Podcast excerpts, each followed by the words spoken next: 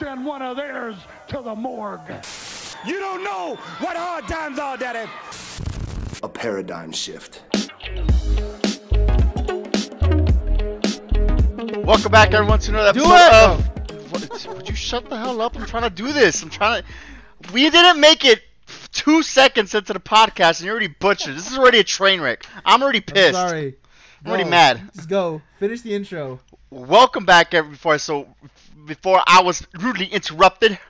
You Welcome. interrupted yourself there. Welcome back to another episode of Missing the Marks, everybody. A podcast where two friends talk about everything and anything under the sun, including wrestling. We love wrestling here. We're big wrestling marks, you know. We like everything from WWE, just we wish it was better, to AEW, to Stardom. If it's, if it's got choppy chops and uh, fighting, we watch it.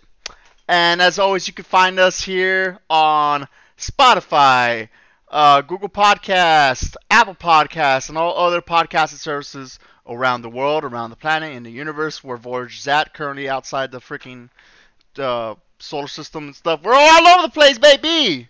Hopefully the aliens are, are hearing us or something, where the hell intelligent life is at. Sure ain't on this podcast. I'm just kidding, not right now. but as always, we got we got four four interviews now up. And if you want to see our lovely mugs, we got them up on YouTube at Missing the Marks. You can just go put that in YouTube search bar, Missing the Marks, and look up any of our four interviews with Chip Garrison. We love Chip here. Every bro, friend of the podcast. Uh, they're all friends of the podcast. Uh, Brooke Havok, leader of the emo heads. She's hopefully she comes back soon and starts to tear it up. And also the the lovely, the handsome, the one who validated that Star Wars Episode Three is the best Star Wars. That is Alan Angels. And if you want to watch all those episodes, you definitely can. But again, welcome back to another episode of Missing the Marks. And happy Mother's Day to all the moms out there, mother figures, all the female Uncle Phils, Aunt Vivs, anyone who you consider a mom or motherly figure who was ever inspiration or anything of that sort. Wish them all the love and the best to them. Happy Mama's Day. Kyle, how's your mom doing? How's, how, how's, how's your Mother's Day, Kyle? That was good, dog. I actually before I get into that, dude, you got really good. You got really good at this intro and stuff. I I've been listening to some of the older podcasts just like to see like where we can improve on and like how far we've come. And man, look at you making little progress. I'm proud of you. Uh, but yeah, uh, my Mother's Day was pretty good. I got home a couple hours ago. Went down to San Antonio, visited uh, my grandma, and my mom. It was fun hanging out. Uh, they got my fiance addicted to a new show on uh what is it, like TLC, so I'm gonna have to be watching that every week. So thank you, mom, for that. Wait, what show is uh, that? Uh, oh, God, what was it? It was another one. It was uh, what was it called? The Seven something. Is it some- that boat something. show where they're on the boat yacht or whatever, and it's like the private yachts and just the crew? the No, no, no. Oh, it, it's it's called Seven Little Johnstons. It's a it's like a reality show about a, a family with dwarfism, and uh and and I guess this is one of like the less drama filled ones, and uh and he really really got into it with my mom. My mom showed it like the first two episodes, and now uh that's gonna be our weekly dinner dinner watching. So thank you, mom, for that. I guess. Dan, you got wrecked. I know, dude. Like, man, I, I, I don't want to get into these kind of shows, but then I normally always do, and I'm sure this is just gonna be another one of them. Dude, uh, I watched my six. I, I we haven't even we didn't even plan to talk about this, but like one of the TLCs, I, I like watching Dr. Pimple Popper and uh, Oh, my, God, my my 600 pound life because it's like it's like that Tool song vicariously. How like why can't we just? Well, this is me admitting it to you. Like I, I watched that. Like yeah, it's just vicariously I live through those people, so I don't repeat those mistakes. And also I like seeing people get help and you conquer their demons. So uh, yeah, and you know, we're we're we're we're trying to get healthy, Kyle. Me and you put on some. Me and you have some. Uh, got some fun comfort food love, uh, in terms of weight. So we're trying to get that down so we could be the healthiest marks and the mortiest marks and the markiest marks for all of you out there that listen. So you know, we we we do it big, baby. Uh, shit. I'm not gonna Yeah, lie, dude. dude, My my no, my I- brain's fried, by the way, cause like, uh, me and my buddy were at the pool that I got here, and it's like 107 degrees right now. Like, I have an. I, this is why I hate having an all black car. In interior is black. It's not leather, Oh, thankfully. no, it's thank you, thankfully not leather. Oh God. But I got in that car, man. I was burning. My feet were turning to chicharrones. I was like, Jesus Christ, man. Like, it's just so hot. We're out there for like two hours. I had the sunscreen. I had the flippy floppies. had the radio going and stuff, and just like after two hours of absorbing the sun, my body's just pushing back the sun. I'm drained. Like I feel tired. Like I feel like I can't go on, and I just need a fat nap. And I just had dinner a little bit while ago, and I'm drinking some Wawa. You know, like, oof, oof, man. I'm Dog, sorry. I'm trying. I'm struggling. The te- the Texas heat is so bad, and like I can feel the holes in the ozone like right above my house because I went outside just to hang out with my dogs for a little bit, and I felt I felt like third degree burns oncoming already. It's I- awful. I can feel the climate staying- change already, dude. Just like no, no, no, it's not happening. It's not happening. Shut up. How is it? cl- How is it? How is it global warming if it's getting colder sometimes? Stupid. Oh man, you're right. I didn't think about it. Jesus, who's that guy? Who's a penny for your thoughts, who- but you who- give me change back. who's that Fucking Albert idiot. Einstein that brought the snow the snowball to the freaking Senate floor and was like, "How can this be climate change?" Freaking goof. I forgot about that, dude. People are stupid.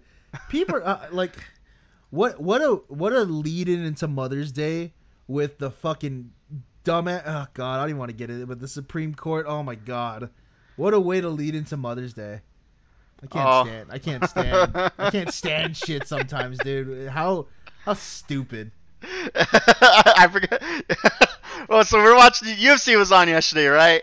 And uh, they're promoting that movie with uh, Gina Carano. I guess I think she's that chick from The Mandalorian, that girl from The Mandalorian that got uh, taken off The Mandalorian because of her views. Or concern. I don't know, whatever the hell happened. And with uh, the cowboy, the UFC fighter, and uh, I think it was called like Trouble on the Prairie or something. And then one of my buddies made the remark like, uh, you know, it's it's about cowboy trying to save the last person on earth from an abortion or something. I was it was Oh so God. terrible. he made like a right wing joke or whatever, like making fun of like conservatives who. Uh, Listen, I, I that know- that that's a hot that's a hot button topic or whatever, but you know a lot of people are is- angry. all I'm gonna say is I've been on this podcast before, and I know I've been on the record saying I don't care how you vote. I'm gonna care how you vote on this. Don't be fucking stupid. Abortion should be a choice. The fact that we have to be pro-choice is stupid. Mm-hmm. Fucking just let someone have a goddamn choice. Fucking god. I, you know, you know what? There's, you know how small-minded this fucking town I live in is. My my fiance showed me someone that she used to be friends with back like in elementary, and this fucker got on Facebook and had the audacity to say, "Uh, oh, it's it's always uh, what was it? It was like uh, God, what did he say? He said everyone should get uh, everyone get this shot right now." And he says now all of a sudden people are my body, my choice. And it's like, how the fuck are these two things even related remotely? Fucking dipshit. God, I fucking hate stupid people. If you're stupid, don't listen to this, please. I'd rather have 10 viewers than 20. So it's a, this is a hot button topic and stuff. So I'll throw my chips in in here. Just go watch. I forget what special was, but go just Google on YouTube George Carlin Sanctity of Life, and he accurately describes, you know, pretty pretty well everything that could be said about the topic. You know, so go do that, and uh, I'll leave you at I'll leave you at that. Man, let's uh let's get into some good stuff because this I don't know UFC this- UFC wasn't good. Well, I was gonna talk about Multiverse of Madness because I've been wanting to talk about. it. I've been shutting my goddamn trap because I have no one else to talk about this with but my fiance, and I've been running her ears off. Bro, did you you saw it right? yeah, I did, baby. I saw it. Give give me your thoughts because I've been wanting to hear your thoughts since uh since since you saw it. I give it uh eight out of ten. Sam Raimi's. It was good. It was Sam a good Ra- movie. Sam Raimi. Sam Raimi, Sam, whatever the frick, Danny Elfman's. it was a good movie, man. I enjoyed it. I, I really like this uh this concept of letting a director who's known for certain things basically say, "Hey, take these characters, respect the laws of our universe, go to town." And exactly. and Sam Raimi pulled then pulled. It was like Evil Dead meets Marvel meets Invincible. And this is this is spoiler alert. So if you haven't seen Multiverse of Madness, uh, go watch it. Uh, cause I'm gonna start talking about it. But um, uh, Scarlet Witch killing all the Illuminati was badass. That was like pure Perfect. Omni Man. It was Like it's like perfectly done. She's like, I'm a mother. No, you're Omni Man. You fucking crazy, crazy chick. that that that's gonna. uh, yeah, I'm not gonna make that. I'm not gonna go for low hanging fruit with Amber Heard or anything. I, I, God. but I- yeah. I thought it was perfectly. I saw a few people, and I know I know a couple of people that were complaining about like why was Scarlet Witch so like unhinged from the get go, even though we didn't see like the full downfall. But that's all explained in WandaVision. It's not that hard of a concept to like really fill in the little gap of her going crazy. But going back, I I do I had the exact same thought as soon as I walked out of the movie. Like Kevin Feige told Sam Raimi, like, hey, make these specific points, get this across when you bring in America Chavez, get these points across with her character, and just do whatever the fuck you want. Because it was, oh my god, when she says go back to hell and she blows up like the demon, that was Evil Dead to a T. That was that was that was that was peak corniness. Like I was like, man, that's fucking corny, but this is why I like you, kind of thing.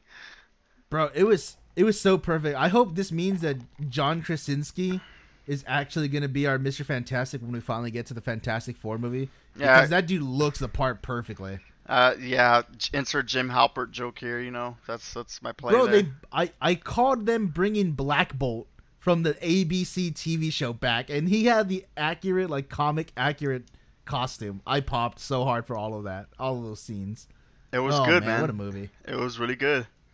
And then, uh, well, Scarlet Witch was like one of the most powerful. It's like one of the most powerful magic users in MCU and everything. So just seeing her become like the antagonist of the movie and just go to town was pretty dang uh gory and intense, man. It's like it was just good. It was good stuff. Like I that was that that is a perfectly executed heel turn and a believable heel turn. That that's good book. That's AEW booking, but we'll get into AEW later because AEW's kind of been eh lately.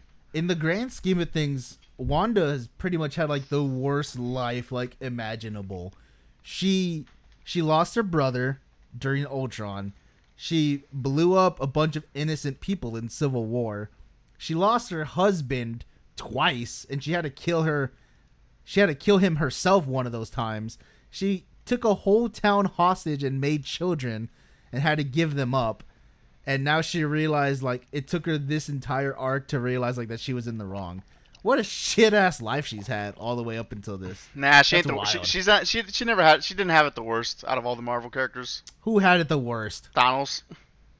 Shut the fuck up. Uh, no, I'll, I'll have that debate this. with you later. I'll have that debate. That's Shut another time. up, Captain Fingerpaint. Sh- Get out of here, this stupid ass. He Shut had a up. hard. He had it hard, bro. He saw his people die, and yeah, it's like a tough mother situation, alright? He's like, I, I'm gonna fix the universe by making half of y'all die, so that way the other half survives. It's just, it's what needed to happen, but you know, people didn't want to have that happen because people Oh, are, no, are, no, are no, no, no. no, that's dumb. And he he watched his people suffer and die because they couldn't This get out of their own way.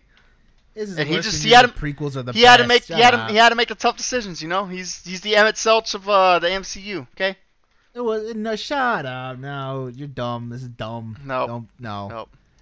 You have two brain cells and they're fighting for third place right now. Let's calm it down. I don't. I'm too drained to have a rebuttal right now. this is this is the only time I'm gonna have like easy pickings on you. It's Yeah, because you're the- just too tired and drained. yeah, this is where I'm just like I, I, I don't care enough to argue with you right now. Not at least I, I you know I want auxiliary power. You know, the most Yeah, I can give you like, just- is like 80% on a given day, but I need that 20% for me, and I'm about capped out right now. You know, but uh. Oh. Shoot, man. Oh, it was a hectic week. Tried getting Forbidden Door tickets. That went out the freaking window. Oh, bro, that was so. aw- I I had a little bit of hope because I didn't know how many tickets. And uh, Yeah, that's what I said about. Tessa Blanchard too. I had a little hope. Oh my fucking god.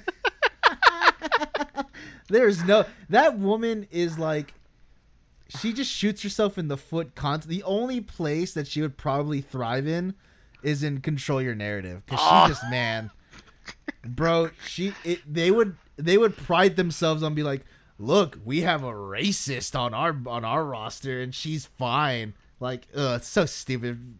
Tessa Tessa is such a waste of talent. Like goddamn, girl, stop. It's just don't be racist. Don't be racist and don't be a, a dipshit asshole and you'll have a uh, you'll have a constant job. God, she's dumb.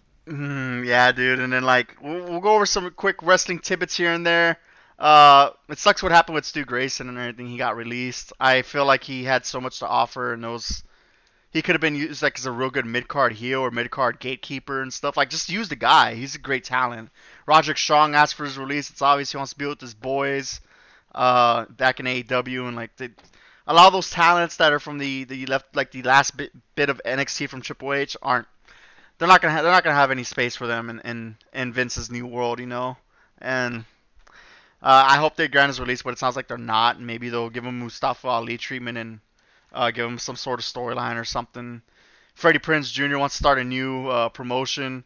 Sounds like he's got backing for three years, and he wants them to have uh, SAG uh, credentials as well as be backed by SAG. So that's good for these wrestlers to get good in health insurance and another promotion for other people to work. I'm all for it. Shout out to Mia Yim for getting signed with Impact. Uh, New Japan still going strong. Impact had Under Siege yesterday, and that went pretty well. Fortunately, they were just in a crowded space because I mean UFC was on yesterday, and oof, man, UFC was pretty good too. But also, I've been hearing that Raw's been actually watchable. SmackDown, no, not so much, but What the fuck are you doing? You were just like sliding through everything we have we- on our run a show. We're, we're, we're, God we're damn. going, I said I'm go over the wrestling tidbits, and you feel free to interject anytime here. You can, but Shit, I- I- I to- what, well, what do you want to talk about? Oh, I, I mean, I guess I'll give my quick thoughts. Fucking Stu Grayson, that's sad. It sucks. I really wanted him to be used more often. Wanted to have a match with Daniel Bryan or Bryan Danielson, but whatever, I guess. Freddie Prinze Jr., that thing that he's going to sink so much money into that, they're barely going to turn like profits or viewership.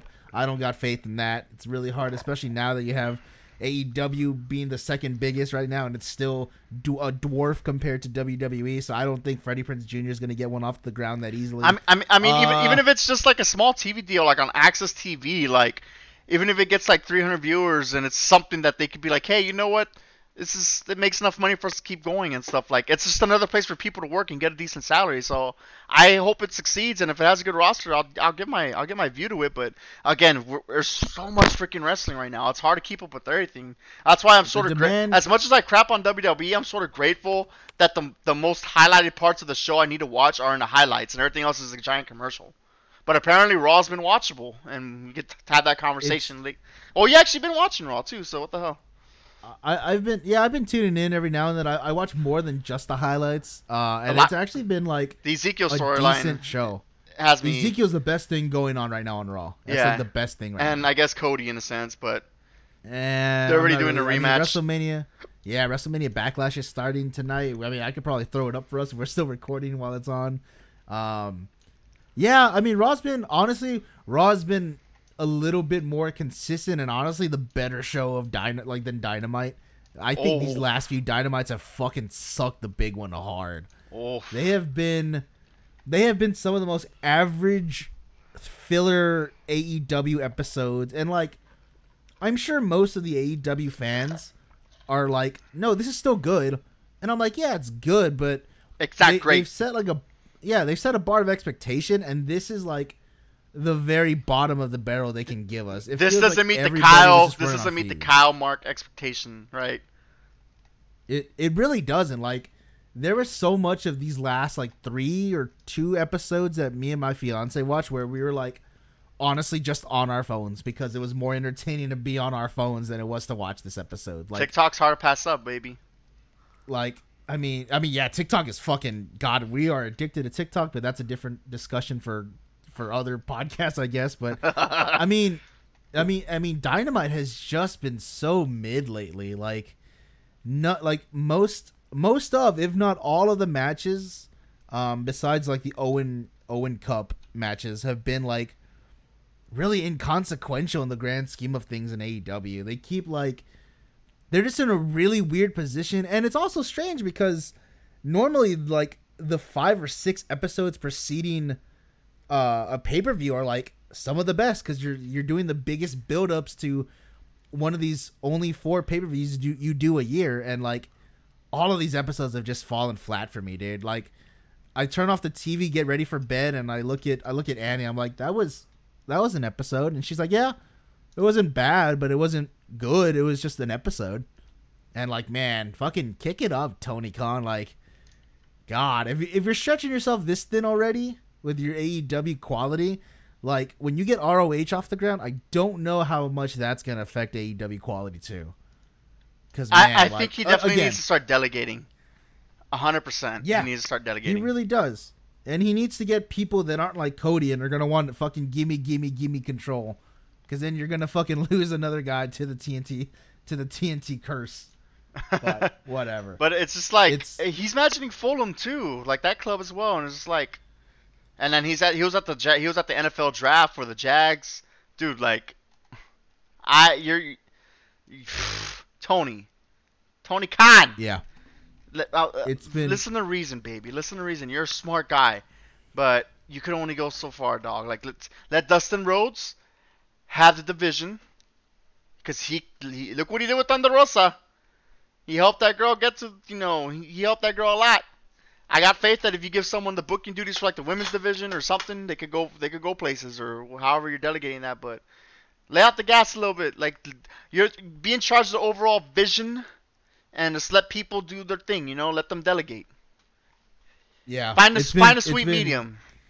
Yeah, it's been insane how much the quality has dipped. I think the last hour, or I guess the second hour of this last dynamite that just happened this past Wednesday was like one of the worst hours in AEW history. It just wasn't like nothing kept my attention. The matches were like whatever. They were super inconsequential to, to, to most of the grand scheme. Again, instead like I mean, the Dante and Rey Fenix at least set up the, the, the last participant in the Owen Cup, but like, man, what a drag of a show that last hour I- was. I- I, just, I- The yeah, Dante and, and Rey Fenix had uh was like the the good highlight of the second half.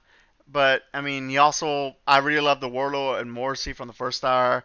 Jeff Hart, we'll get into that later, but I'd say at least half of the card was good, was great, and the other half was just like it, it was like missing some spice. You know, like we'll keep, we'll Mercedes. keep points ver- later when we when we go through that. whole yeah, like Mercedes versus Diana, like as much as popular as they are to like maybe the IWC and some of the people who might know them, to the casual audience are like, who the fuck are these people? Why are they main eventing? Like that And- that could have been one of the- one of the biggest criticisms they always see, and there's always going to be bitching about whatever you like, even if you like by your own fans of shit that you like. Like after the Diana and Mercedes match, everyone on Reddit was saying like, "Oh, I'm sick of everyone giving shit to the women's division. It's damned if you do, damned if you don't kind of thing." And it's not. It's really not.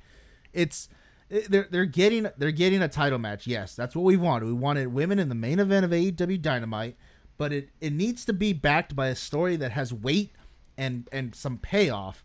Mercedes versus Diana really isn't any kind of big payoff or a satisfying story. One because Mercedes won the interim Ring of Honor World Championship on a Ring of Honor pay-per-view that maybe most of the like casual Dynamite audience didn't even know about. They had to give you vignettes and promos all night to hype up the match, and you shouldn't be making all of the hype for a match in the exact same show it's going to happen in. That's not how you do this. Look at Rampage. We'll talk about it later in depth when I get into it, but Rampage was such an awesome night for the women's division of AEW because they were all used right. Yeah, I'm watching it right now and it's really good. these were some of the two best women matches in the entire women's division so far. And it was great. So you just need to give them good storylines and trust them to go run their course of their match. Don't make them look stupid. Don't make don't overcomplicate things. Just let good wrestlers go have a good match. It ain't hard. That's what we've been wanting. And as soon as they give it to us, it's fine. Everything's great. But again, we'll talk about it later once we get through the entire run of Dynamite and Rampage. But you did bring up Forbidden Door tickets, and what a fucking experience that was. I was a fucking clown expecting me to be able to get three tickets to this nearly sold out show already when the general sale went on. What a fucking fool I felt like. I felt like Bobo the fucking clown going back to the restroom, wiping off my clown makeup, dude. It was it was an, it was nuts. I didn't think they were gonna sell out this fucking fast and hard. Fast and hard. I'm sorry, my brain's like in third That's grade mode right now, but I, was gonna say, I know, dude, like- uh, Well, I'm really glad they sold out as much as they did because it highlights two things. One, this is a draw, and two, there's potential for even a bigger setting, a bigger store. Like and three you- scammers love to buy these. yeah, shut shut up. You like, you put this in front of Arthur Ashe, I'm pretty sure it'll sell out before the show even uh before the show even card gets announced as well. Like I, I'm pretty sure a New Japan AEW show can sell out like 20, 25k just on the name alone. It sold out. It sold out United Center within what an hour. That's not that's not a small Uh, feat when- either. When they did the pre-sale, it was about 40 minutes, and that's about 14,000 total. I think they sold like 12,000 tickets during the pre-sale on Thursday, and then the general sold out the rest of the 2,000, and those sold like fucking quick. It was fucking stupid, man. Like, I I got into the general sale, and I was hoping for like three tickets anywhere. And by the time I got in, the lowest price ticket I could buy was nine hundred and seventy-five dollars. And me and Nathan, me and Nathan on Discord, and I was showing him like what I was looking at, and we saw a line of four tickets for about a grand each just go instantly. It was fucking insane. And sure, they sold it out, but is every seat gonna be filled? Because scalpers love to buy these kind of fucking tickets because they know they can upcharge them four or five hundred percent easy on the secondary market. So, I I just don't know how many like of these tickets were actually bought by actual people going because scalpers again target everything, and this was a hot one to target.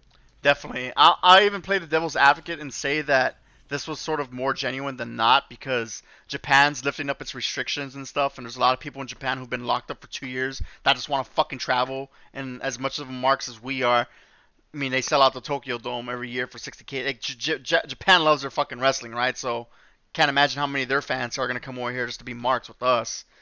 I I can only imagine maybe like a couple hundred. I'm not gonna imagine that half the crowd's gonna be straight from Japan. No, but I know, but you know, you know, enough to enough for some a, a generous amount of tickets to be sold, but whatever. I I I I've I've been really struggling to to believe that Forbidden Door is gonna help the overall growth because again, it's not hard to imagine that fourteen thousand hardcore fans were clamoring for this. And again, out of the fourteen thousand, who knows how many are scammers and scalpers or bots. So I don't know exactly what this is going to do long term for both New Japan or AEW, but I mean, the fans are getting what they want, and I guess I mean if AEW's fine with just that kind of metric, then I mean good on them. They succeeded because they're looking at a sold out fourteen thousand United Center right now for this pay per view. It's definitely a good secondary market, but or secondary promotion right now, and we all know mm-hmm. that they ain't gonna be the the big beast. So I'm I'm, I'm I, I would be fine with that if I'm like in charge of strategic development or strategy right now for, for slow slow slow slow and slow and steady, baby. Turtle versus the the hair. But uh, yeah, we'll see. We'll see how we'll see how it plays out. Um, I'm assuming you're coming over for that one. I'm definitely gonna try. Hell yeah. Would love to Yeah, come dog, over. Bet. I would love to come over and just, you know, yell at you in your face, cause, cause guess what the fuck happened? Well, actually, you know, we're on red alert right now, baby. There's, it's very tense Yeah? right now. It's very fucking Oh, tense. yeah, I hear I hear the tornado siren. There, there's a lot of stuff happening right now, baby. And if if you don't if you don't if you don't know what's going on, um, there, there, there was a there was a lot that happened yesterday. Okay, UFC happened, but most importantly, uh, there was a lot of hijinks and shenanigans that went on, and I'm talking about Char- Charlie Char- Charlie Olives missing weight by uh, by 0.5 pounds, and you Oh, can call me Charlie Olives too because I'm trying to get this half pound down, and I don't want to budge. so me and him are pretty much in, the- in the same boat. But if you if you don't know, if you're not familiar, when there's a lot of hijinks and hysteria that goes on in the MMA world, uh, the MB the the MMA subreddit on Reddit created the scale called GoofCon. From five being like a hiding, from, five being to an alert, to GoofCon one being the most extreme version of like we're nuclear preparedness, like the, the nukes are getting launched, shit's just hitting the fan, right? So on a scale from five to being the, mo- the least severe to one being the most severe, yesterday was officially declared GoofCon three. And this is uh this this this this was a lot to happen, man. Like Charlie Olives missed his weight. Let let me you know let me let me read the actual definition of what GoofCon is. The GoofCon guide of what this is uh this is going on. So here we go. GoofCon 5 is a blushing Dana White. Conditions are normal. Your cash cows are at home or hiding under the cage from USADA agents. Heavily hyped MMA events are not in the near future, and Dana has promised something that's not going to happen. GoofCon 4 is Scarlet Dana. Dana White's getting a little bit tomato-ish, okay? So there's some unusual MMA hijinks going on, exceptionally memorable press conferences and media obligations. Uh, USADA agents are out in force, usually precursed with the fire with the fighters sourcing meat from Mexico or having male performance issues. A major numbered UFC card is usually close. Dana White promised something that's not going to happen or hasn't even been booked yet. Eddie Bravo or Joey Diaz are on Joe Rogan's podcast, or Brendan Schaub on the Joe Rogan podcast. Uh, you know, GoofCon 4 is when the memes start happening, okay? And then GoofCon 3 is Bloody Dana. Dana White's becoming a tomato, and you got increased MMA hijinks, severely heightened risk of your cash cow ruining a card multiple times. USADA agents come through, and there's violations out the wazoo, people missing their weigh-ins. There's questionable use of uh, towels at MMA weigh-ins, enhanced chance of boomerang-related violence, uh, and then GoofCon 2, Dana White's full tomato. All right, this is this is peak tomato. There's roots growing out of his ass. Exceptionally high MMA hijinks. Serious risk of the card getting canceled or someone going to jail. Um, this is this is like if this is like GoofCon 2 is when hap- what happened when Conor McGregor got into an unsanctioned fight with that bus and uh, you know there was there's, there's a lot of there's a lot of bad like Jon Jones gets arrested again. That's GoofCon 2. GoofCon 1 is the ultimate goof. It's the ultimate trash is happening and everything's This is when Dana White's becoming a tomato tree. He's got a farm of tomatoes. He is just shaking in Tomatoville, and this is like mass hysteria, right? This this happened once only. In April 9th or April 6th in 2018 in Cal, I bet you remember this, when Max Holloway was declared medically, medically unfit to fight Khabib, and he was fighting on a six days notice despite being I was injured heartbroken. and despite being 145, and he had stepped in to replace Tony Ferguson, who the MMA gods still to this day have never let him fight Khabib. And also, Good, fuck him. Fuck was- Tony. It was also this week that Conor McGregor fought the bus. So when Conor McGregor fought the bus, we went to GoofCon 4. But when that added MMA, when, when, when that added stuff happened, we went to GoofCon 1. And boy, that was historic. I didn't know what to do with my fucking hands. But it shoot, we, we we reached GoofCon 3, and it's GoofCon 3 is not easy. Anything past GoofCon You- 3, GoofCon 3 and above is like, oh shit, there's there's some serious shit happening. And we're at GoofCon listen. 3 yesterday. And we almost went to I- GoofCon 2. We went we we should have been declared in GoofCon 2 with that fucking Rose and Carla fight cuz that was garbage.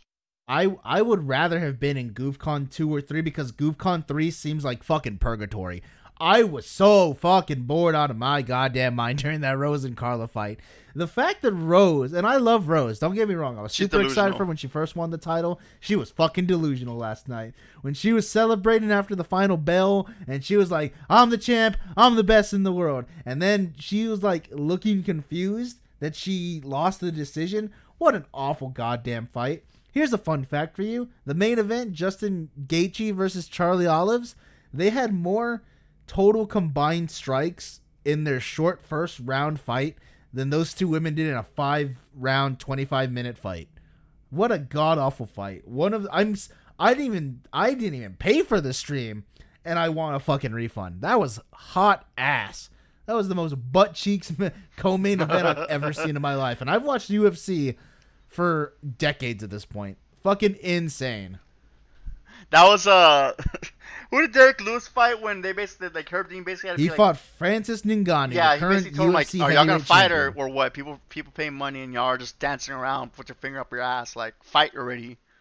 and and no nonsense, Keith Peterson, one of the greater, one of the better referees in UFC, didn't give them a single warning. Herb Dean would have been all over them, telling them, "Hey, you got to work, or I'm gonna start taking points from both of y'all. You need you need to fight if you're in the UFC." And neither of these women were fighting. Carla was throwing punches from seven feet away and acting like she was really shooting for takedowns. There was one good suplex from the back that she got in, like I think in the third. I can't even remember, but my god, what a nothing fight! I can't imagine Dana wasn't like shit talking. Even the commentators are shit talking. Dude, Dana, Dan, Dan, Dana White was watching a Canelo fight during that fight. DC, DC had literally nothing good to say about this fight. They were promoting the next fight night main event, and Joe Rogan was like, "Oh yeah, that one half of those dudes is like really good," and DC was like, "I'm not gonna compliment the guy because I don't think he's a good fighter." like no one gave a fuck about this fight. What? I- I'm just glad Tony got knocked out. fucking Tony's a, an annoying motherfucker, and I'm glad he got his. He oh, got Oh, no, sent o- to the you- fucking moon. Okay, I, I need to hear this because that he was over in that crowd. I want to know why you don't like Tony Ferguson. I want a I want some rationale here because he was over on the NBA. He was over on the MMA subreddit. A lot of my friends are pulling for Tony Ferguson. He was over in the crowd, and that was a marquee crowd. So I want to know what's going on. Listen, he's part. He used to be part of the 10th Planet Jiu Jitsu cult. That's Eddie Bravo. Eddie Bravo started 10th Planet Jiu Jitsu. He's one of the biggest flat earthers around. He's stupid. And off of that basis, I don't like stupid people, Nathan. I'm never gonna like Tony Ferguson. He he's off the rails in some of the craziest ways where he I don't know if you knew about the incident with his child and his wife where they had to get a restraining order from him because uh, he was a detriment to not only his family but himself. And then he like abandons every single team he works with and loses with, and he blames his teams and not himself. I just don't like everyone respects like the Mimi like random I'm just saying words because they sound funny when I string them along together. Tony Ferguson, nah, fuck that. I'm glad Justin Gaethje fucking racked his brain with CTE in their last fight. You mean Michael Chandler? Michael Chandler. No, yeah, I'm I'm talking about the fight before Oh. where Tony Ferguson got beat the fuck up for nearly five rounds by Justin Gaethje, and then Michael Chandler fucking soccer kicked his head to the goddamn moon. I, w- I was great. That was all I needed. That was the validation I needed. Michael Chandler. I've been a Michael Chandler fan since his Bellator days. That's one of the. He is one of the best fighters. Fighter. If you're a street fighter kind of guy and you like to watch heart and like sometimes not even skill, just pure heart take you in a fight, go watch. It's on YouTube for free. Eddie Alvarez versus Michael Chandler won in Bellator when it was back on MTV2. Go watch that fucking fight. Michael Chandler is a fucking dog. And I was happy that he fucking destroyed Tony Ferguson last night. Good fight. Good That fight. that was one of the first times ever that I watched UFC where I thought he was le- someone legit died in the ring. Bro, when they when they didn't instantly go to the replay because they didn't know if it was gonna be in bad taste if, if Tony was seriously hurt, that's how I knew it was a fucking insane knockout. The way his like all of his body weight basically fell on his neck because he just went like limp dead weight. I was a little bit worried that he might have broken his neck the way he landed. That was fucking brutal. He, just went limp, like flat flatline noodle. Flat Earth, flat noodle. I can make jokes now. He's okay. Uh, flat Earth, flat noodle, just fucking limp, done on the floor. It was wild. Yeah, it was it was really bad. Holy crap. I mean, it wasn't as bad as Dynamite, but. oh, oh my god! But Huh, huh. Anyway. I got a bone to pick with you. Oh, actually, God. you're what you're the fuck do you want? You're you you're want? you're put in a, you're in the corner right now. I don't want to hear. I don't want to actually. I actually don't want to Is this hear. a it. moratorium?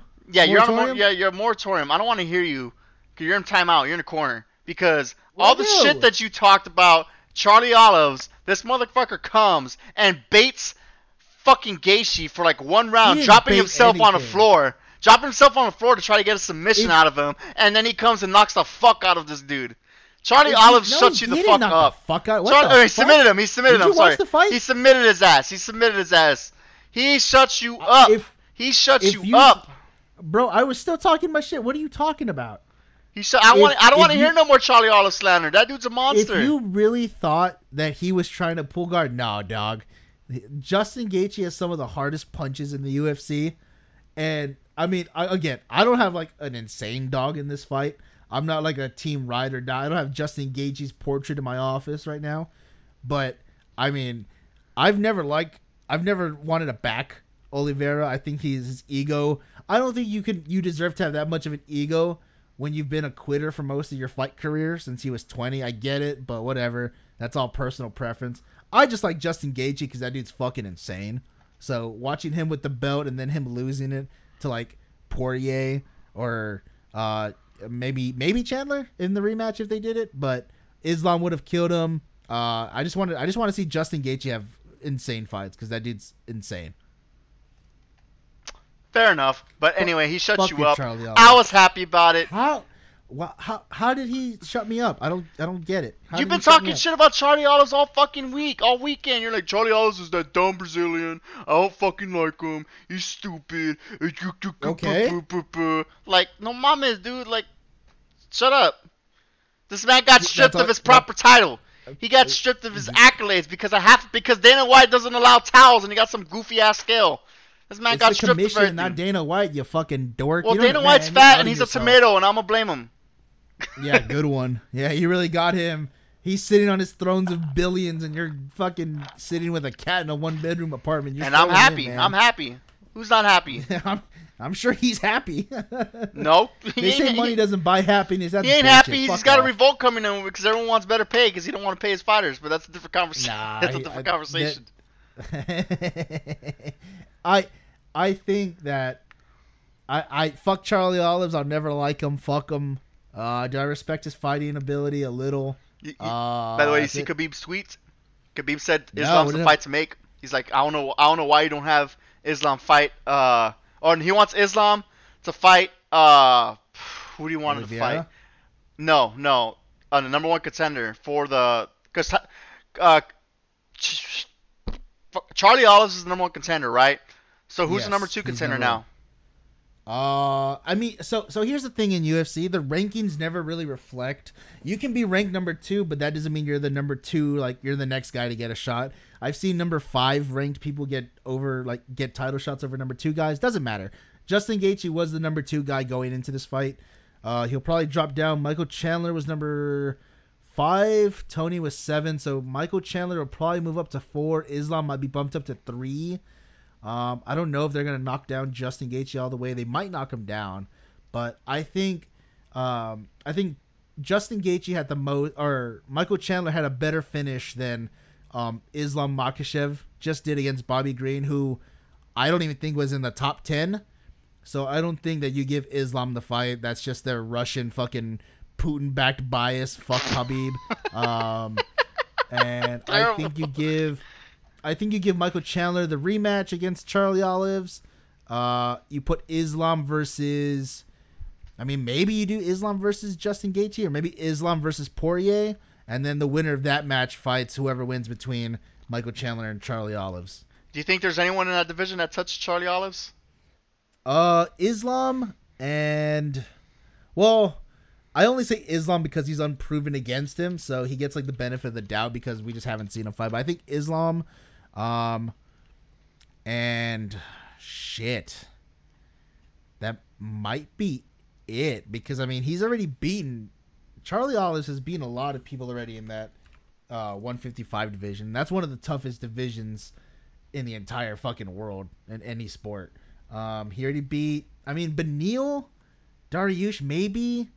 Uh, I don't think he beat. I think he beats Rafael dos Anjos. I think Gregor Gillespie's number eight, but nah, he beats him too. Conor McGregor's a fat dumb fuck who's always drunk all the time, so he ain't fucking beating anyone in the top fifteen. Uh yeah, I don't I don't know. If Islam can't do it, maybe Poirier, maybe Chandler in their rematch with Charlie Olives, but other than that, I, I think I think Charles will, will keep it for, for a hot minute. Damn, dude, I I kind of feel the same way with uh, Usman and uh, Adesanya in the middleweight. I don't think there's anyone that touches Usman. Maybe Colby Covington could do it in in, uh, in the next match if he gets another shot. Nah, fuck Kobe. but- he's stupid. He's a little. but- he's gonna call the police about it if he hits him. But I don't I don't see I don't see anyone touching Usman for the next year or two. I, don't think, see it. I think I don't Hamzat. think Hamzat. I think Hamzat has a decent. I Yeah. think Hamzat could could push him into a war like he did with Gilbert Burns. yeah, I could see that. Adesanya, I don't know who I don't know in that division. Uh, I mean, bro, that division is so fucked. Middleweight might be one of the worst divisions.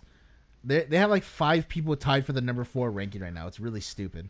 Um, but yeah, I don't think anyone can touch Izzy for a hot minute unless Cannonier somehow surprises everyone.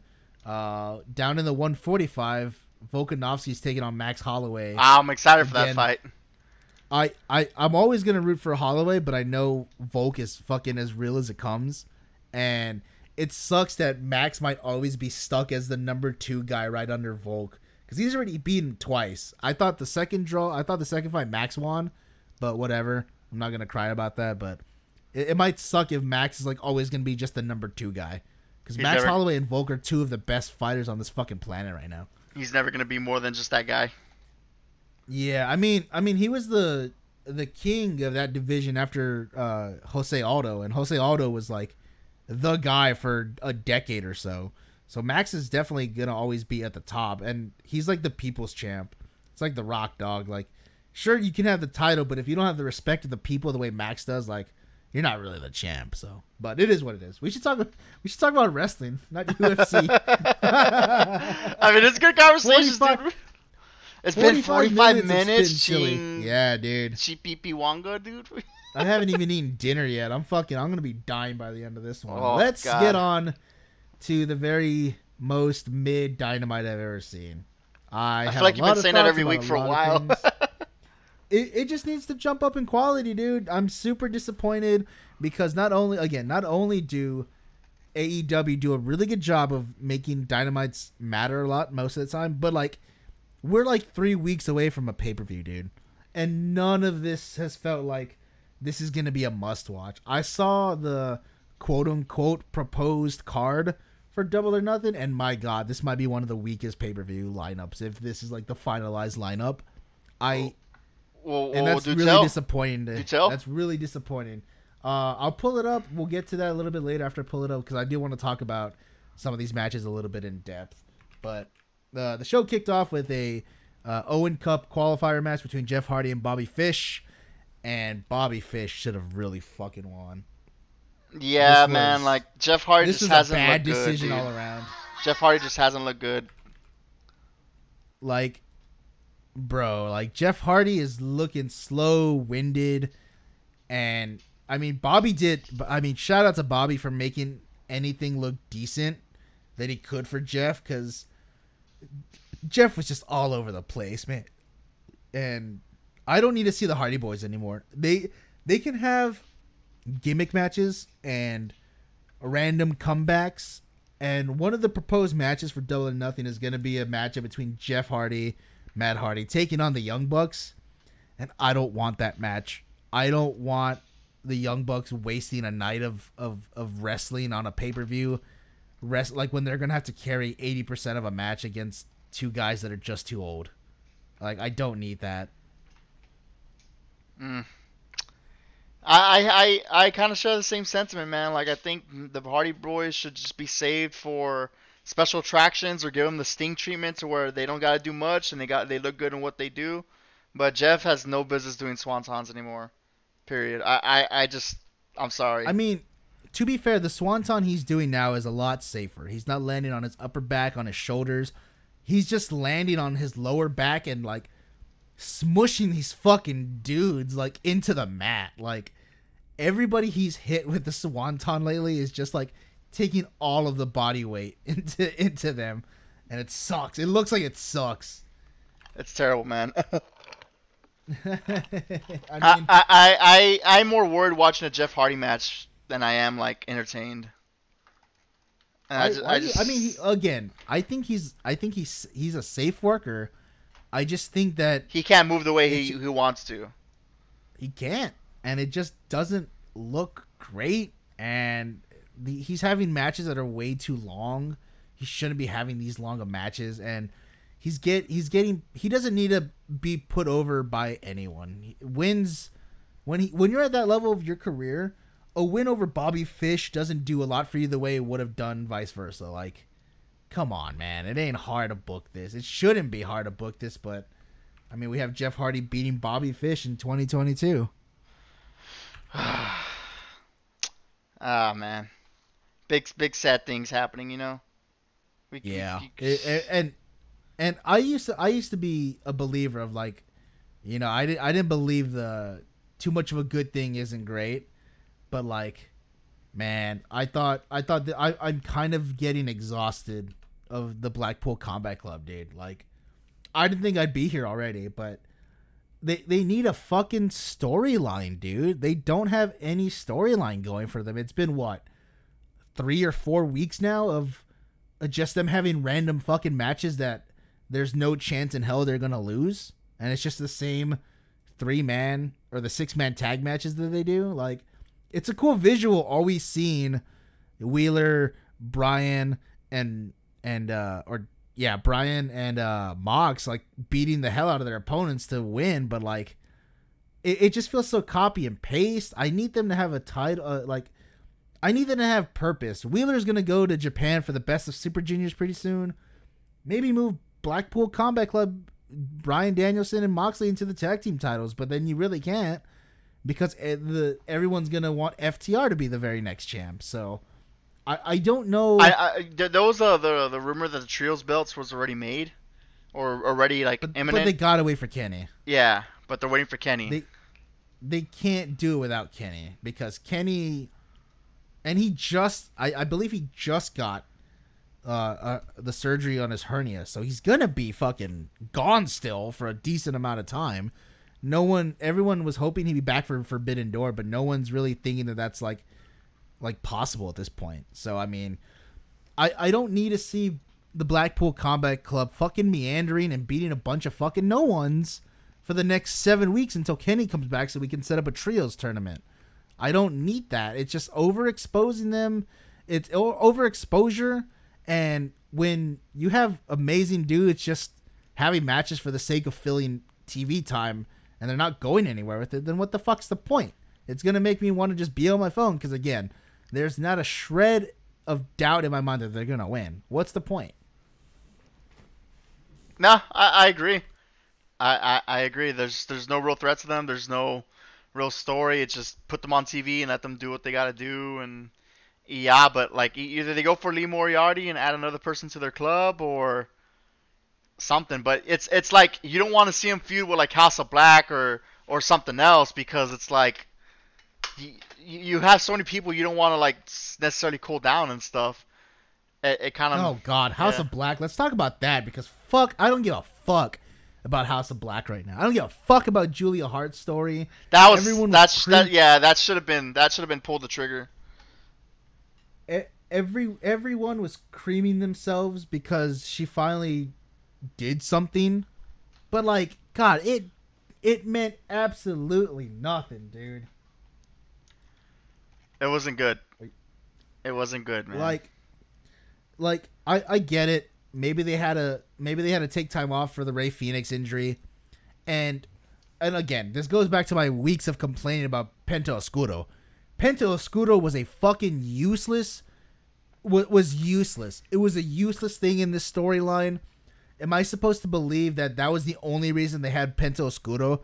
Because they wanted Rey Fenix to dress up like Alex Abrahantes and, and pull the wool over their eyes? It was so bad.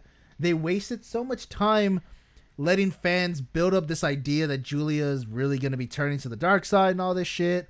And fans were eating it up. I I can't I'm not gonna take someone seriously if they really thought that this was satisfying. And I know they're gonna say, "Oh, let it play out. It's a slow burn." And and you and me have said, not Not- everything needs a slow burn. yep, exactly. Not everything's Julia slow burn. Julia could have smashed both of them over the head with the, with the chair, taken them out, and then this could have been easily a setup for Brody and and um and fucking oh what's his name? I'm already forgetting. Uh, uh Buddy Murphy taking on the Varsity Blondes in a squash match next week while Julia's ringside. It could have been that easy. But now they're gonna drag it out. I doubt it's gonna be on the next episode of Dynamite. I'm I'm hoping it's not at the one after that because I'm going to the one after that.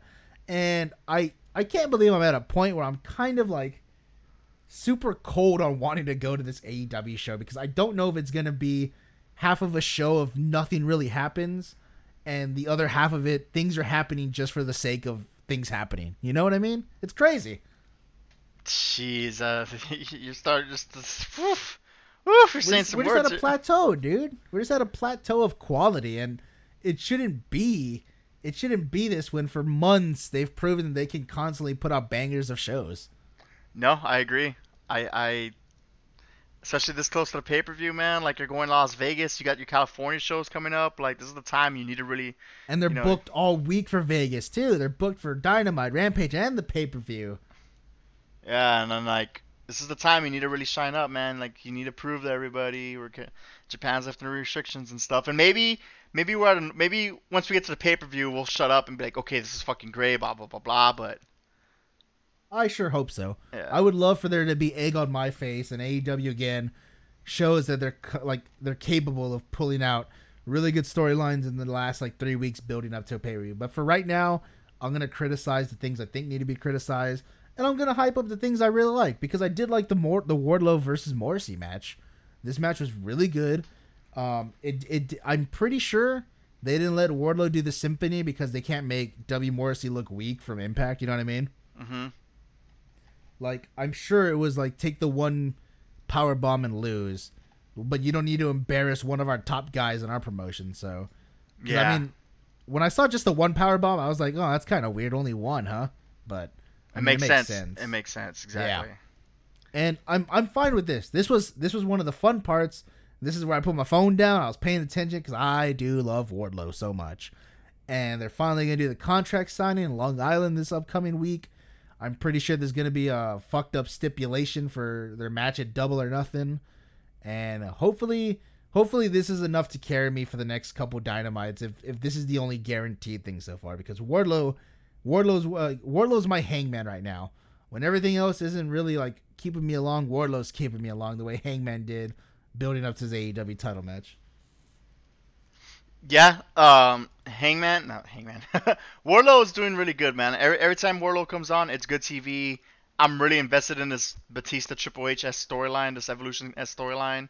Oh, it's not even, it, it has a lot of like similarities between Triple H and Batista during an Evolution run, and also kind of Stone Cold X Vince McMahon in terms like MJF playing his shit heel who doesn't want to get his up and comings from the guy he's been pissed off this whole time. So it's probably one of my favorite storylines going on right now in AEW.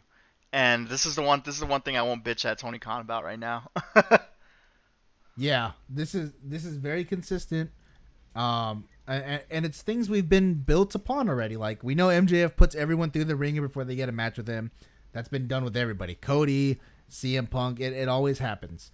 But I think Wardlow finally getting his hands on MJF, even if he doesn't win, because I think you brought it up a couple weeks ago that do we really need MJF taking back to back losses on pay per views? I don't think Wardlow even has to win as long as he can get his power bombs off and then maybe MJF cheats and he wins. Like Wardlow will still be the star of, of everything coming out, but well, it, well, he isn't the has to win at this point. Yeah, isn't the stipulation that he needs to win in order to get out of his contract? Unless like Yeah, he he's he pretty- put he puts MJF in a position where MJF just kind of like, hey, I- I'm done. Like, just take the contract. I don't want fuck it. I don't want the match anymore. Or he could he could put MJF in a in a in a point. It's gonna suck. It would be awful to have a pay per view match end this way, but you could have MJF like get himself disqualified, and Wardlow wins by disqualification. He maybe fights off MJF and then still gets the powerbomb symphony off. I would that would Be- be uh, that'd be good if you want to protect MJF. Because AEW Yeah, doesn't do would- AEW doesn't do like disqualifications often, you know. Yeah, but it'll that'd be. I think I think Wardlow's too too backed right now and too hot to have his first big storyline end in a DQ. So Yeah, I agree. Um, I think you need to pull the trigger, and I think MJF could take the loss. yeah, you think so? Yep, I I, th- I think he Yeah, take the loss. Yeah, that'll be interesting to see how that plays out. I'm very excited. There's again, there's a few things going into Double or Nothing that are keeping me on, but it's just like, man, the other eighty percent is keeping me like kind of hesitant. 'Cause But it'll- whatever, it'll- I'm still gonna buy it. Because it'll play into like let's say Wardlow wins, right? And then he becomes the number one contender, or one of the number one contenders for either CM Punk, who might be a heel or might not be a heel, or or Hangman Adam Page, who either went heel or is kind of a tweener. Like, because that's a very interesting story in itself, right there, and we'll get to that in a second. But you could definitely set up Wardlow to be the whoever the next challenger for that, and then you go from there. Wardlow takes his loss, and then he goes wherever he needs to go. You get what I'm saying? Yeah. No, yeah, I'm definitely with you. And I think if anyone, I know again, I know that wrestlers do have a lot of say. It's Tony Khan who approves final booking decisions, but I trust that MJF and Wardlow know exactly how to play this out, and I'm sure Tony Khan won't allow anything but the best ending for this hot storyline. 'Cause this might be the hottest thing going on in AEW right now, besides the inevitable Hangman and CM Punk collision. So and I genuinely don't know where this is gonna go. I oh, sincerely do I not know. where it's know. gonna go. Yeah, man. I mean, that let, let's talk about it because I mean that was the next thing. But Hangman came out and gave a promo about Punk, and man, I I love this, but I'm also hesitant because I don't need a heel Hangman right now.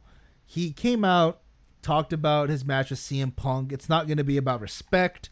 It's not gonna be a, a dream match that he's been waiting for his whole life. a Bret Hart It's not gonna be a- masturbation match. It's not going to be a masturbatory Bret Hart tribute, which I love that they referenced. Uh, he said it's going to be a drag out fight, and this is going to be the fight of CM Punk's life. And there, there's some things I noticed, or maybe I'm just digging too much into this because I love Hangman as a character, but he looked a little hesitant when he picked up his title after he got out of the ring and uh, threw the microphone down. Like maybe he's trying to convince himself he needs to believe the words he's saying. Maybe we're at a point where he knows he's beating the shit out of people for his title. And maybe he's a little bit nervous for the larger than life CM Punk match that he's finally getting. And maybe he just needs to buy into his own bullshit and hype him up as, you know, he's hyping himself up as going to be able to kick CM Punk's ass like no problem. I, I think that's a very interesting dynamic for the character because all he's known before he got the title was to be nervous and didn't and no self confidence, but now maybe he has too much self confidence. So he's now riding that middle line of trying to be true to himself, but still has to present himself as like the take all be all world champion that we that we all like. So really interesting. What'd you think? I think you hit the, the the nail on the head there. Like CM Punk, the CM Punk, Hangman Page is really trying to find that balance of between like, I know I still got my anxieties and that's okay. I've went toe to toe with some of the best. Adam Page, Kenny Omega, Lance Archer. Lance Archer might have been a filler feud or whatever. Page. It's Adam Cole. It's which you got me there. But you know he's went toe to toe with some of the best and some of the best wrestlers in the world, and in up AEW's upper echelon and stuff. And now here comes CM Punk, who was the best in the previous life, and the best in Ring of Honor, the best in WWE, the- and now he's arguably one of the best in AEW right now. And it's like, oh shit, this is a transcendent talent right now. Like, you know, I'm not saying Kenny wasn't or anything, but this is another one of those Kenny chat level challengers where it's like, can I survive up in this echelon? Was that just, was I just a one trick pony? And maybe, like you said, he's trying to be believe his own bullshit, but or and stuff like that. And it's also setting up to. Ah, fuck, man. I, I I generally still don't know where this is gonna go. Like, I feel like any other per any person who wins this match is the right play. If CM Punk wins, I could see where this goes from there. But I feel like it would have to be CM Punk as a heel. If Hangman Page goes, I could see him having to get get into some of the darkest parts of his personality in order to win.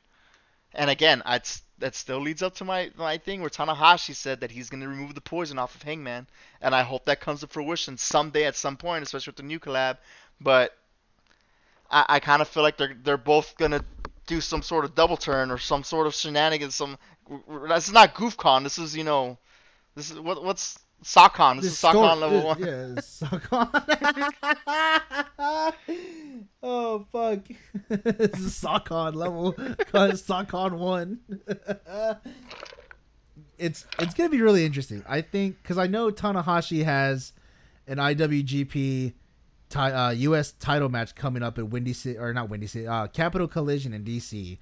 And it's gonna be a fatal four way between uh, Juice Robinson of the Bullet Club, uh, Jon Moxley, uh, Hiroshi Tanahashi, the defending champ, and then Will Ospreay. So, I mean, you could have Tanahashi lose the title there, or and and have have a, a match between Hangman and Tanahashi at Forbidden Door for your little for your little scenario there, or you can just have it be a champ versus champ match, and that brings prestige to the match. But it's gonna be interesting to see how that plays out. I I I, I still can't remember when Tanahashi said he was gonna rid the evil of Hangman, but that's awesome. That'd be that'd be a, that's that's my dream match for Forbidden Door. I Hangman think I think this was like 2018 or 19 during uh, the the G1, if I'm not mistaken. That- We'll probably have to look that up later, but I remember him. I remember there's a quote of him saying that at a press conference, or was it Ring of Honor All In? I, I can't remember. oh the, oh this was holy shit. This is when Hangman was in the G one. This was Okay, Wow. okay. Hey, he's gonna remove Okay, that yeah, poison so- from him. Yeah, because he said he's too good for the Bullet. He was saying that uh, Hangman was too good for the Bullet Club. Okay, so this might not have any relevance to, to this day and age, but it also could. Who knows? Who knows?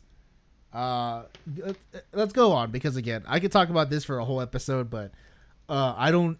I'm sure that Tony Khan knows exactly what to do with his world title, and I'm sure that no matter what the outcome is, I know I'm gonna be fine with it, and it's gonna be really interesting to see the story that plays out because of that match. Really interesting main event, but what wasn't an interesting match was Chris Jericho versus Santana. I didn't give a fuck about this one. You want to lead this one?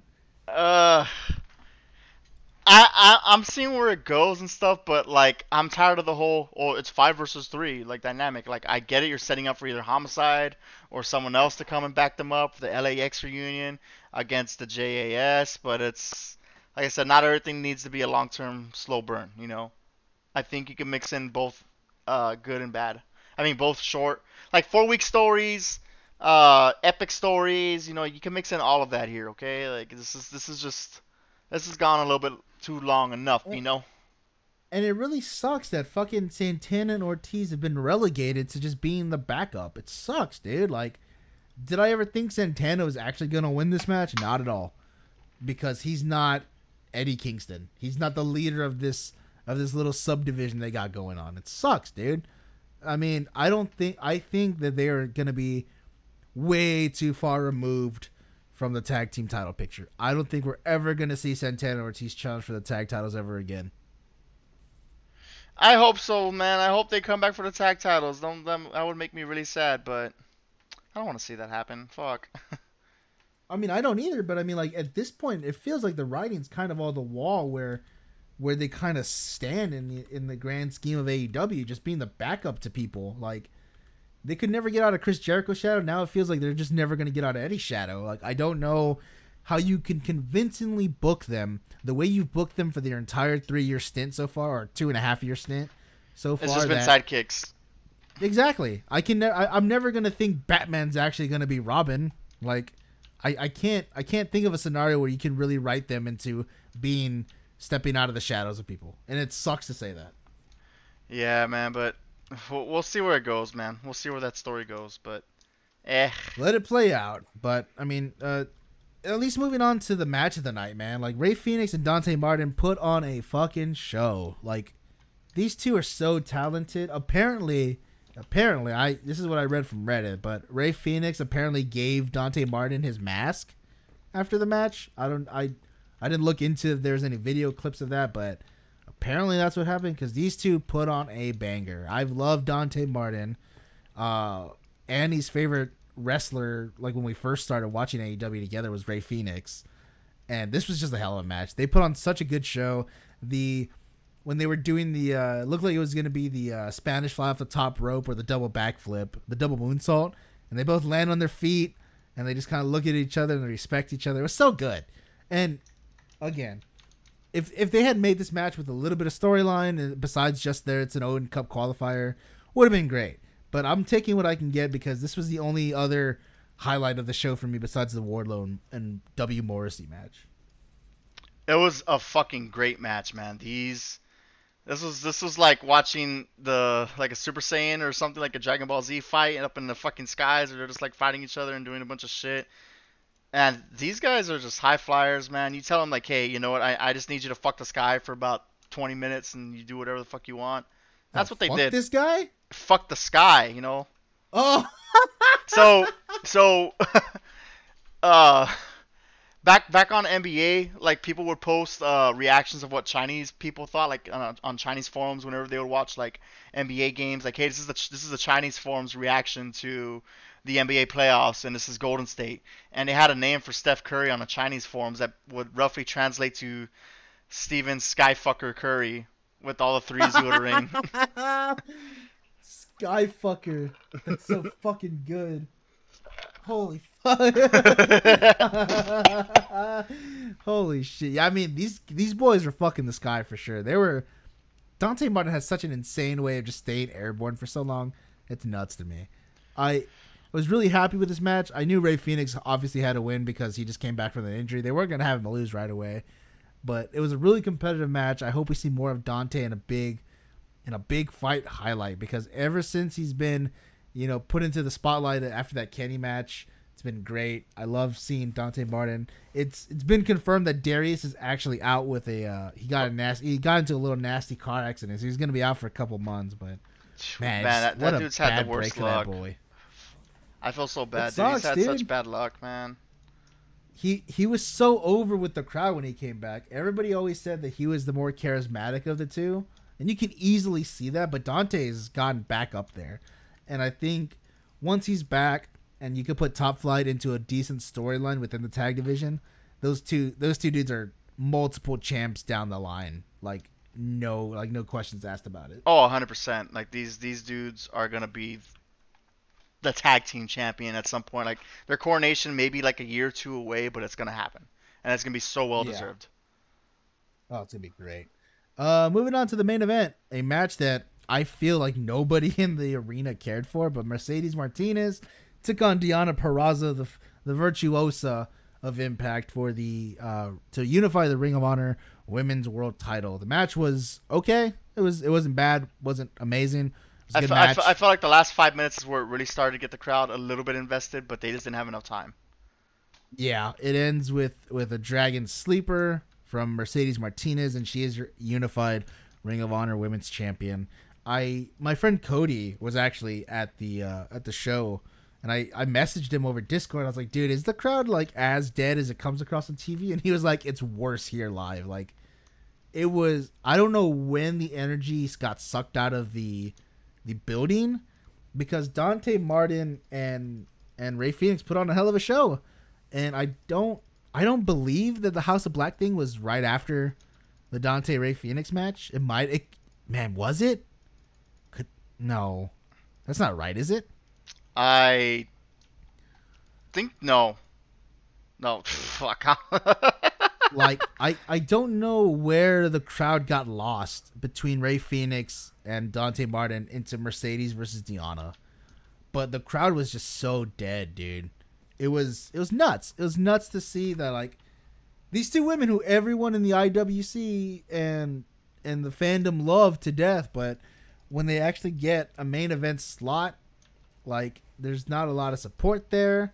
And again, the match was okay. It wasn't a barn burn or anything, but I'm not gonna put that on the performers. It's not it's not anything on them. I just don't know why the crowd was so fucking dead. yeah, man. Uh, it like I said, I think they just didn't know him. That that's the only explanation I could think of. And I know me and you sit here and talk about like, oh, Deonna Purrazzo or or oh Tanahashi or oh Zack Sabre Jr. But like the regular person who is barely into Dynamite and knows Darby Allin and knows Jungle Boy or or knows Toni Storm or Britt Baker, they probably don't know these guys. Like, and that, that's that's that's the presentation's fault. It's the product's fault for not selling who this is. And like, you gotta you gotta like let the audience know like, hey, this guy's won these titles here, blah blah blah blah. You know, his upper echelon of Impact, something. You gotta let these guys like deal with something, you know. Yeah, And they just yeah, did a poor just- job of that. Yeah, I mean, I mean, yeah, yeah, they really did. They really did do a poor job of it. But I mean, the women, the women got spotlights all over for Rampage and also Dynamite. Like another women's main event. Hopefully, this is a sign of things to come. What we didn't talk about involving the women was the Serena Deeb and Thunder Rosa promo because this was not great. Man, I don't give a I fuck. I I'm down for that fucking match.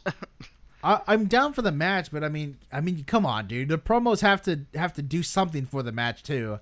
Like it can't just be all, you know, like already preset hype for it that we've had for it. Like you need to make the build into the match mean just as much as the anticipation we've had before it. yeah, I know, but I I I I, I, enjoyed it. You know, it was, just- it was- And I, I saw I saw everyone saying on Reddit that uh oh Thunder Rosa's exposed as like not being a great promo. That doesn't fucking matter. Like the, the, what matters is that she's genuine about it. I think it translates better when she's doing either like the backstage pre-taped like passionate ones. Those come across way harder than the live ones she do than she does in front of a live audience. Um, but I, I, I also understand that you can't build an entire championship reign just on pre-taped package promos in the back before hours before the event goes. But um, people who are thinking that Thunder Rosa's fucking shot because of promos is fucking they're fucking stupid. Fucking I fucking hate fans so much sometimes. fickle, fickle. They really are fickle, man. Like It's crazy. Like one second they're behind people, everybody was behind Thunder Rosa, wanting her to win, and the first chance they get, they want to talk shit about like any goddamn criticism they have. Fucking stupid. Get And I know. I, I know we get in here and talk talk our mess sometimes, but I feel like at least with ours, no, I don't feel like I- I think with ours, it's it's more like not because we're fickle, but it's more like, hey, this is something that's not just it's just not good. This is just Yeah, bad booking, exactly. bad I'm, creative. I'm I'm giving my gen like my genuine two cents on the matter. I'm not going into to a subreddit and under an anonymous name and just trying to talk shit about people. Like I I care about this product, so that's why I'm gonna criticize the things I feel should be criticized. I'm just not I'm not gonna just blatantly shit on it. I'm not gonna come on here and say Thunder Rose is awful. She's a bad champion. I'm not gonna say that. I, I, I showed I said what I thought works very well with her. Again, the backstage promos where she's really passionate and lets loose.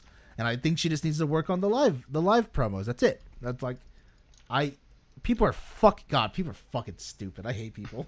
You're getting worked. I'm getting worked by f- dumbasses on Reddit apparently. Yeah, dude, you're you're getting worked, man. I you need to step away. Yeah, let's step away into Rampage because this Rampage was honestly Rampage was a better show than Dynamite this past week. Rampage, I, I, I enjoyed that Rampage, man. It was good. I I thoroughly enjoyed it, dude. Toni Storm and Ruby Soho started off the night defeating uh, Jamie Hayter and Britt Baker in a fun match. What this is the way to do multi women matches WWE without without without insulting people's intelligence and without making it feel like it was inconsequential to anything.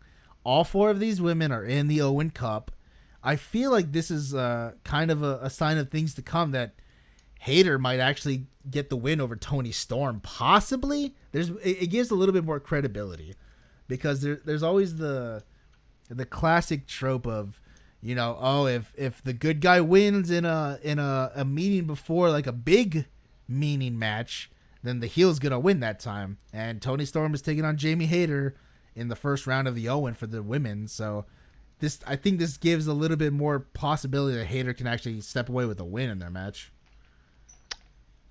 Yeah, man. The, uh, the first round is very interesting, especially with with uh, Britt Baker, Toni Storm, and then you got Jamie Hayter. Like, what if Toni Storm actually loses, and then you have Jamie Hayter and Britt Baker face off in the semis or something? You know. So there's a And- lot of potential Britt- stories heading there. And Britt also has the Joker, so that can either be a debut, uh, it could be an Athena debut, it could be a return, Penelope Ford maybe. I don't think so though. Um, you have a lot of possibilities with the Joker. The Joker opens up a lot of things. Um, and they actually did announce the men's bracket too. Um, Samoa Joe is going to be taking on the Joker, and if you don't know, the Joker is just a random, uh, uh, a mysterious person they haven't announced officially. And uh, I mean, I don't even know who Samoa Joe could honestly face. That could be the, literally anyone. I don't have any big theories about that one. I'm kind of at lo- lo- lost with that too, man. Like I don't know. Uh, it's exciting, definitely it's exciting, but Like, imagine if it's Cesaro. Wouldn't that be fucking insane? he did just tweet today, uh, quote unquote, soon with a couple dots at the end. So could we be seeing him as a Joker coming up in the Owen tournament? I mean, sign me the fuck up. that's one. Give me- give Look, me- I know you. I know you talk shit a lot about Cesaro, but that's one guy I'm genuinely super excited to see him come and I've- Listen, yeah, talk. talk, talk, talk shit is a bit is a bold claim, my friend. I, I, I was waiting for you to back it up. I'm waiting. I I have only said that I don't believe Cesaro is a main event world title picture player. You're Vince McMahon telling very- Dan, Daniel Bryan he's only a B plus player. No, I- you're, no, you're the he- Miz. You're the Miz. Here's why. Here's why. I think Cesaro exceeds in tag team matches and the mid card matches where he can elevate that title. He does it better than even Daniel Bryan did in WWE. Daniel Bryan in tag matches is a is it's no. It's a no for me. But Cesaro makes any tag team work. He put he's a workhorse like no other. And I think everything he's done in the mid card, there's never been a bad thing he's done in the mid card. I don't think he's a main event player because how well he succeeds in the mid card. That's the only. It's not shit talking. That's just my two cents and giving giving credit where credit's due because Cesaro's a hell of a worker. Uh, I think he. I, I'm not saying he could be uh, the the champ, but what I am saying is that I think you could put this dude in the main event with the main title and make it believable that he would win. And if you gave him that win, I wouldn't be upset at it. I, uh, I, I just I I don't see it. I don't see him being a world title picture player. I think again, I've always thought that he succeeds just way better in the mid card and the tag team title pictures. But that's just me. Fair enough. To each his own. Exactly. It'd be it'd be insane if that was the fucking Joker though. That'd be no. Put him in put him in a feud with Eddie ASAP too. Get that shit off the ground. Oh please. have Eddie Uh, take your the second L. match of the night. Oh, sorry. What? I said that? have Eddie take the L. Oh God, yeah. I mean, he'd have to at that point. Anyway, your second match of Rampage was Hook defeating JD Drake in a squash match again. Uh, when Hook gets a real good first match, it's gonna be great, man. Hook is so fucking smooth. Everything he does impresses me.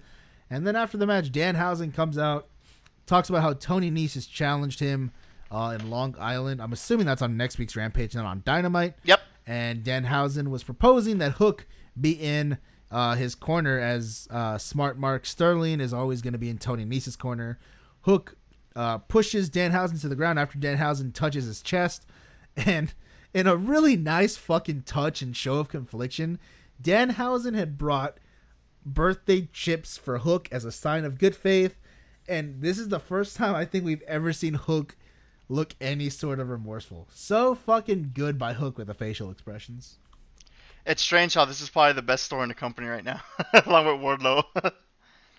Bro, like this storyline is so hot. It's it's a great way to finally get Hook some personality and character work in. And who else but Danhausen to work with as a great first like comedy like Booker uh, T, look at these, these- yeah, these two these two guys shouldn't work, but they do. Like that kind of storyline, so fucking good. Hookhausen's already over like a motherfucker. So good. it's it's good shit, man. It's good shit. I I am very excited to see how this. I I feel like the easy setup for this. Um, you know, uh, maybe uh, Hook causes a distraction after he got jumped by Tony Nese, causes Danhausen to win, and then maybe you do the blow off match. Uh, be Hook versus Tony Nese on the on the kickoff for Double or Nothing. I feel like that's the easy setup right there. Yeah, yeah, I agree. That that's a good setup for that. Definitely.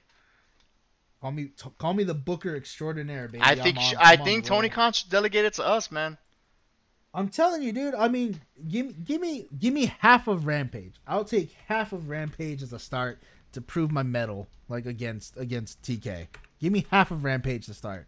Then maybe we can work up to like, I don't know, all the, the second hour of Dynamite where you kind of show you're fucking up, TK. but who who am I to judge? I'm just the guy talking about wrestling on a podcast while Tony Khan's playing literal literal action figures with with AEW. It's insane to think about sometimes still. Yeah, you know, J.J. Abrams doing that with Star Wars and fucking it up, but whatever. Ah, he didn't fuck he didn't fuck up Star Trek though. I'll give him I love I love that that Star Trek. So good. That 2007 one. So fuck oh, chef's kiss. Eh. Anyway. Wow. Wow, okay. All right. It's an it's a it's an eh from Nathan. But anyway, your third match of Rampage was another the final uh, Owen Hart Cup qualifier match for the women's bracket. Riho defeating the magical girl Yuka Sakazaki. This was good This shit. was this was another great fucking match, Nathan. Take the reins. Oh man, I just finished fucking watching that man. That was a good match. I really like the I I they really did the, they did this promo with Riho and Yuka talking about how like Yuka has always wanted to kind of like beat Riho, and she's wondering how she measures up when she next meet her again. And Riho talks about how she was the former women's champion and she wants to go for the title again. And this was just a perfect Joshi stardom.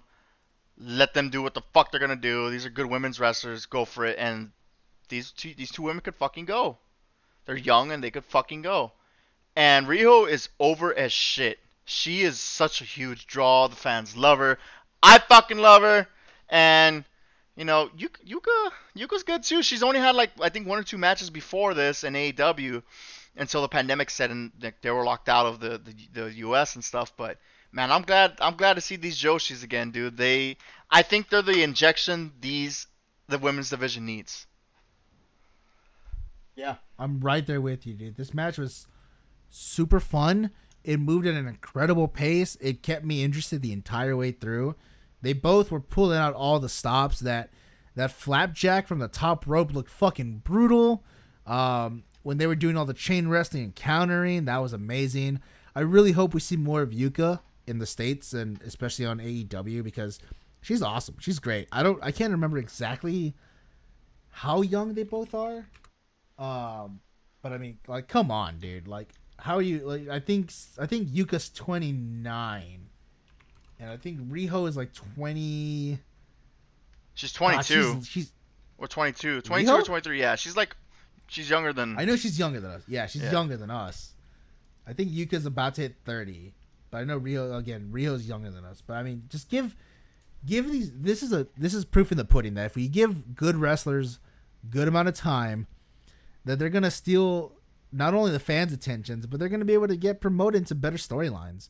I'm really excited for all the the interwoven stories to kind of come through during the Owen Cup, and I hope I am praying to God, the wrestling gods, old and new, that the women's tournament, the match time is equal to or more than the the men's side. I really hope that. I really hope they do justice by that. Yep, give the women the time that they need and the time to shine, baby. I I would love to see that. Man, all right. On to your main event for AEW Rampage. Jay Lethal took on a uh, national TV debuting, I believe. Um, right? Is that true? Did he? make Was that his? Uh... Mhm. Mhm. Okay. Okay. Okay. Cool. Yeah. He took on oh Konosuke Takeshita. What a wrestler, dog. He's he's been dubbed as the future of DDT. It was rookie of the year in 2013. I think he's the youngest uh, KOD openweight champion. Uh, and I believe he's one of the few people that Kenny like. I'm sure endorses. Kenny wishes he had. Yeah, like he, I wish I. I'm sure Kenny wishes he stayed in DDT just to wrestle Konosuke. Because man, this dude can fucking go. He has a unique swagger to him, a unique wrestling style to him, Takeshita style. So good, Dude, he was And popping. Mar- was he, he- was guy. making Mark Henry and Big Sh- and Paul White pop about how good he is. Like I was And listening to those Lethal- two watch this fight, or watch Oh, another one watch of his. those on Dark. Yeah, watching his dark matches and stuff, and they're like, "Man, this dude's so fucking like." When you can get wrestlers to pop, that says Yeah, something a lot about you're you. doing something right. Yeah. And Jay Lethal, I believe, is a perfect Foil. guy to have your first. Oh, Shoyo, Shoyo be naughty or what? Yeah, I'm sorry. Give me a second. Continue. Oh, I was gonna say Jay Lethal is the perfect guy to ha- to have your first. Like he's like the perfect opponent for your first TV style match. Uh, Jay Jay Lethal was there on the counters, playing the heel work. Takeshita was getting over with all of his babyface and insane style moves. That jumping knee is so fucking crisp. Jay Lethal, of course, uh, getting the uh, interference by his outside party, so that the ref didn't see the obvious like 15 count Takeshita got after hitting the knee. Uh, Jay Lethal hits the lethal injection for the win, and this does protect Takeshita, which I'm very happy. I'm glad they're not gonna just put all of the AEW and Ring of Honor guys over him. Uh, clearly, Takeshita can go. He pinned him for again a 15 count. It felt like, and after that, Satnam Singh, the seven foot Indian wrestler debuting for AEW a couple weeks back, was in the the ring to start attacking Takeshita, only for the best friends to come and try and make the save. Of course, uh, Satnam Singh beats down the best friends, and this prompts Samoa Joe to come out. And I think I am fucking sick and goddamn fucking tired of the trope of security holding people back. It feels like it's been done so long in AEW up to this point. And I, I'm sure that's only because it, it's like a heavy focus for the Wardlow story. But man, I'm I'm kind of over that fucking trope in wrestling as a whole. I forgot if it was last week or this week, but like the security came out and it felt like an old school ending where like they were legit just fighting each other. And like the security couldn't get control of the situation. They went off the air saying, "Hey, you know, we're gonna try to get this under control, but we wish you the best. They haven't thank you for joining us again." Blah blah blah. And they're still fighting the ring. Like that's, I'm okay with that. But them just talking shit with security, like yeah yeah yeah, motherfucker. Like nah, uh, I, I get tired of that after a while too. So I understand your your gripe. But I mean, I think that'll be a whatever match. I'm not chomping at the bit for a Satnam Singh versus Samoa Joe match. But I mean, it, it's clearly the story they want to tell and they will tell. Um, it's just a matter to see of how much it's gonna how much it's gonna matter and how much of a proving ground it's gonna be for Satnam Singh when he makes his in ring debut. Like uh, the the the. the the execution of his what of the it fuck was that? I'll, I'll, you know, like I was trying to talk, and then like I just like s- like my tongue did like a seven car pile up in my mouth, and just collided with the walls in there. But I was gonna say the debut was very poorly executed, and I think we could all admit that. But Yep. I have faith that when he debuts, he'll actually be half decent in the ring, and he'll be like, "Oh, okay, you know, that was cool. I like that." Yeah, I hope he can maybe do a little bit more of just the more than just the big man kind of move set, but I'm not gonna be having high expectations for him either. That's that's unfair to him. Yeah, hundred percent. I mean, he's just his first debut and stuff. I mean, it depends who you, you got to give him someone who's gonna make him look good. He's gonna get Joe. It has to be Joe. Not in his debut I'm match. I I I, I think so. I think I think uh Satnam Singh and Jay Lethal are gonna cost Joe the first round since he's fighting the Joker.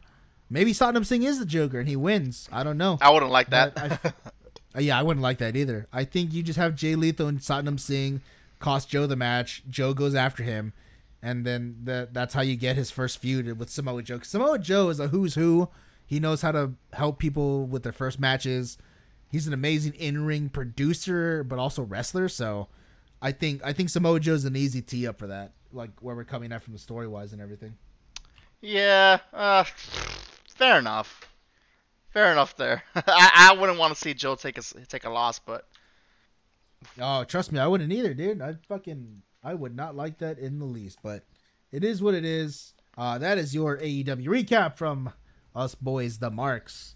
Uh look at us. We got through that pretty well, bro. What we're in an hour 30 right now, but it is what it is. I mean you, baby, big, big chungus. Oh man, for sure. For sure. Man, I got to stay up to edit this one. That's going to be fun. I'll be right there with you, Daddy. But uh, I don't know, Kyle. Do you want to send us home today? Uh, yeah, yeah, yeah. I can do that. I can do that. Um, I want to thank each and every future Kyle. Edit that. That was bad. Bleep it out. That'd be funny. The But engaged one. think- The engaged one. Oh, oh, I forgot about that. Why the engaged one? I'm yeah, keeping you honest. I'm keeping you that. honest.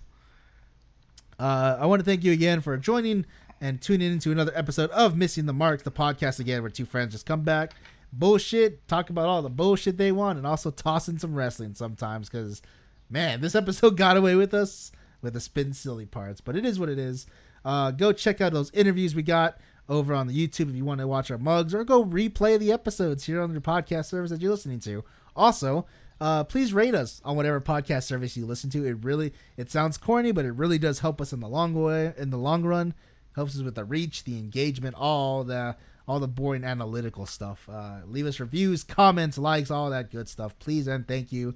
This is always a labor of love. I love doing this podcast. It's fun. Just come talk wrestling with my boy, my boy Nate.